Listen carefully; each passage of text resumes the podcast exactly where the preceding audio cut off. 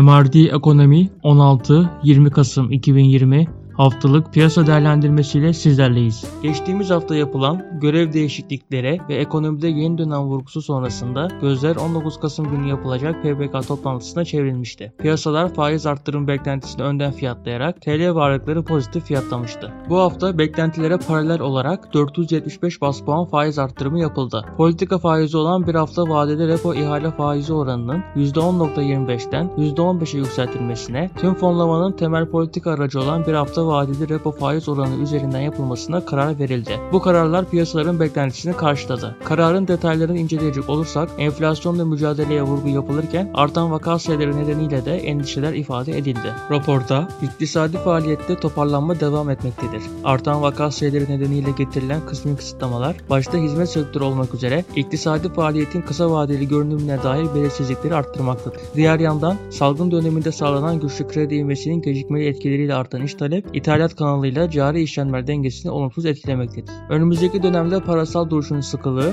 enflasyonu etkileyen tüm unsurlar dikkate alınarak enflasyonda kalıcı düşüş sağlanana kadar rahatlıkla sürdürülecektir ifadeleri yer aldı. Piyasaları memnun eden karar sonrası kurlarda volatilitenin azaldığı görüldü. Türk lirası varlıkları yatırımcılar tarafından olumlu fiyatlanıyor. Dolar TL bu hafta %0.43 düşerek 7.63 seviyesinde haftayı kapattı. Faiz kararının hemen sonrasında kur 7.51 seviyesine kadar geriledi. Cuma günü %1 civarında yükselmesine rağmen geçtiğimiz haftanın ardından bu haftada düşüşünü sürdürmüş oldu. Euro TL paritesinde de aynı senaryo vardı. Karar sonrası 8.88 seviyesini test eden kur haftayı %0.18 düşüş ile kapattı. En yüksek seviye 9.25 görüldü. Gram altın tarafında dolar kurundaki düşüşle beraber ons altındaki düşüşün de etkisiyle haftalık %1.58 geri çekilme yaşandı. 473 TL test edilen en yüksek seviye olurken en düşük 449 TL'den hafta içinde alıcı buldu.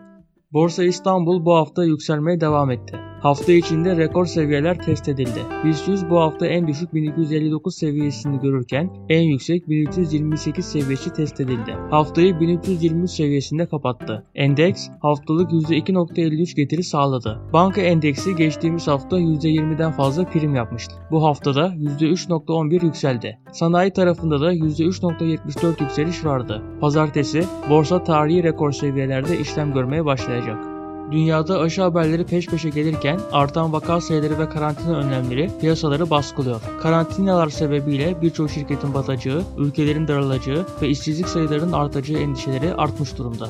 Avrupa bölgesinde borsalar bu hafta geçtiğimiz haftaya göre negatif ayrıştı. Almanya'da DAX endeksi bu hafta sınırlı getiri sağladı. Haftalık %0.46 yükseldi. İngiltere tarafında bölgeyle paralel endişeler devam ederken bir yandan tartışmalı Brexit süreci de devam ediyor. FTSE 100 endeksi bu hafta %0.58 yükseldi. Fransa bölgeden daha olumlu seyretti. Haftalık %2.15 yatırımcısına getiri sağladı. Asya tarafında borsalar kısmen daha iyimserdi. Çin'de Şangay endeksi haftalık %2 %2.04 getiri sağladı. Hong Kong'da Hang Seng Endeksi haftalık %1.13 artışla kapanırken Japonya sınırlı %0.56 yükselişiyle haftayı kapattı. Amerika'da vaka sayılarındaki artışla beraber Hazine Bakanlığı ile FED arasındaki gerilimin artması da piyasaları negatif etkiledi. S&P 500 haftalık %0.77 düştü. Dow Jones %0.73 düşerek bu hafta para kazandırmadı. Teknoloji hisselerinin bir miktar pozitif ayrıştığı haftada Nasdaq %0.22 artarak haftayı kapattı.